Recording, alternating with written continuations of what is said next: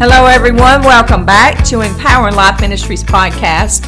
We are your hosts, Donna and Daryl Barber, and it is Monday, June the 26th, and we have just come out of our final uh, thing for VBS. We had that every night last week, and then yesterday, Pastor Jen preached to uh, all everybody that came had a, a, kind of a little blowout finale for VBS. Friday night was amazing. We had a glow party. We had I mean, the kids were just having so much fun and just it's you know, we're trying to teach them to enjoy Jesus.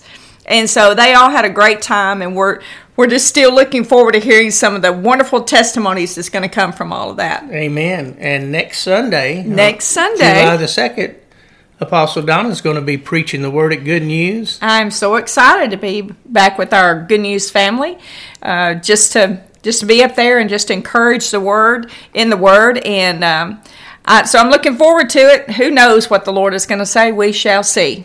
Yeah. So today we're going to get back into.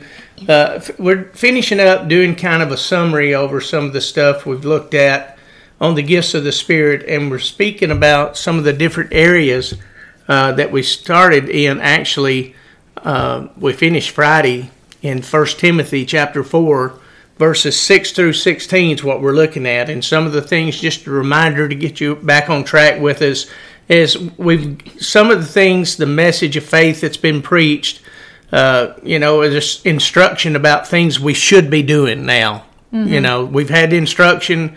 Now we got to get our you know, feet walking in faith, carrying these things out. Yes. And uh, we've looked about how we pass on this counselors to the followers of Jesus. We exercise daily in God. You know, some of those things that, that are happening in our lives. And today we want to get back into that. And we're going to begin today in verse 11. And we're reading now the Message Bible for those of you that are following along. But we want to pick some of these things out of this and just kind of speak to them a little bit because our heart – is to get you activated in the body of Christ wherever your home church is. And that's exactly what the Apostle Paul was doing here with his son Timothy.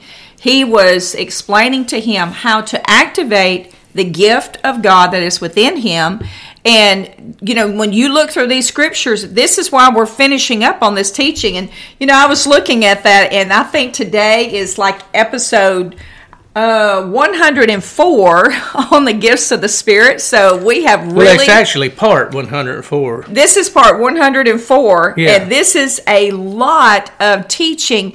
But the reason why we're closing out this teaching with this set of scriptures is because the Apostle Paul is a great example of a true spiritual father. In other words, he sees the gift in the person, in his spiritual son, and then he tells him what it is. He, you know, we're going to talk about even about the laying on of hands and this, but then he gives such clear instruction, and that's what we're doing. We have we have walked you through every one of these spiritual gifts, and now, just like the Apostle Paul, we want to help you to be encouraged to be activated in those. Absolutely, and you know, in that, just a reminder, Timothy is Paul talked about how he had passed down faith in his life. Everybody's not like that. That's true. Everybody hadn't hadn't grown up in church, no. you know, or, or, I would say uh, church. They were brought up in the faith. At that time, it was really probably in the Jewish synagogues and stuff that was going on until Christ came, and now he's been nurtured in the things of the new covenant, and he is becoming a young pastor and uh, ridiculed because of his age. Yes, and know. we kind of talk a little bit about that maybe today. Yeah, but anyway, a lot of those things that were going on with that, but he's giving him really final instructions is mm-hmm. what he's doing through this, and some things we've looked at today. We want to look at. He says in verse eleven, he begins with saying, "Get the word out." Mm-hmm. You know. Yes. And with all of us, I'm telling you right now, our church, every one of us that's part of the body of Christ, if you're a born again believer, you have a ministry of reconciliation and you have a ministry of really evangelizing is what you need to do.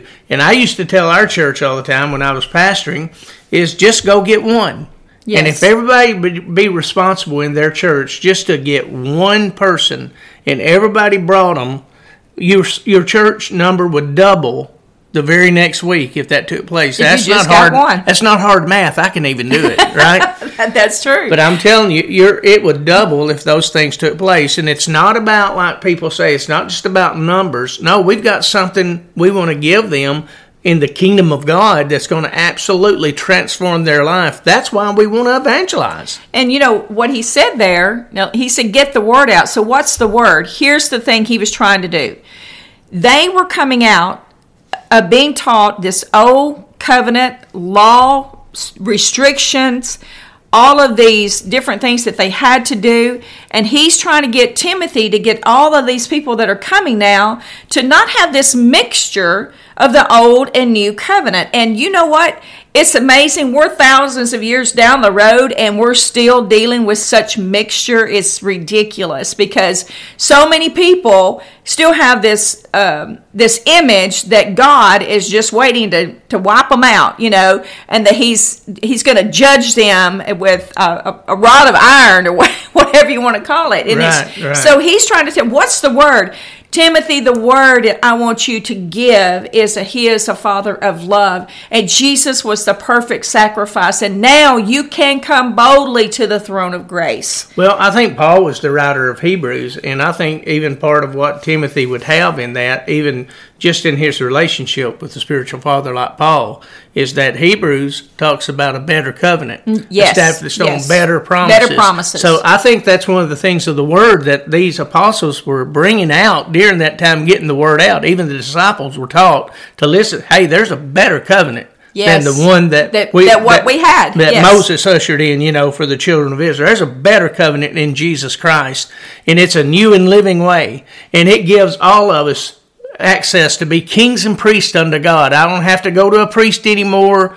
You know, I don't. Jesus is my sacrifice offered for me. He is our Passover. The Scripture says, and I mean, they're getting the word out about Yes. all these things. Listen, the Old Test, uh, Old Covenant was really all those prophecies were just signposts pointing to what Jesus was going to usher in, and and you know they're getting the word out. They're They're, letting the people out. to understand that. In other words, the good news. That's right. There's some good news that you do not have to live under the, the law or the restrictions that's going to keep you from knowing who God is. Yeah, and it wasn't just that. I mean, the next part of it says teach all these things. Yes. You know, so they're not just telling them about it; they're teaching them about it.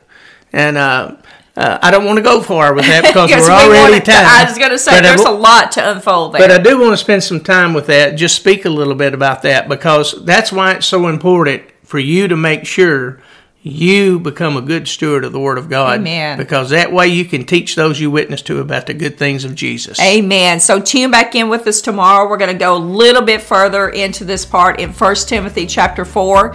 We hope you all have a blessed day. Uh, God bless you. God bless you.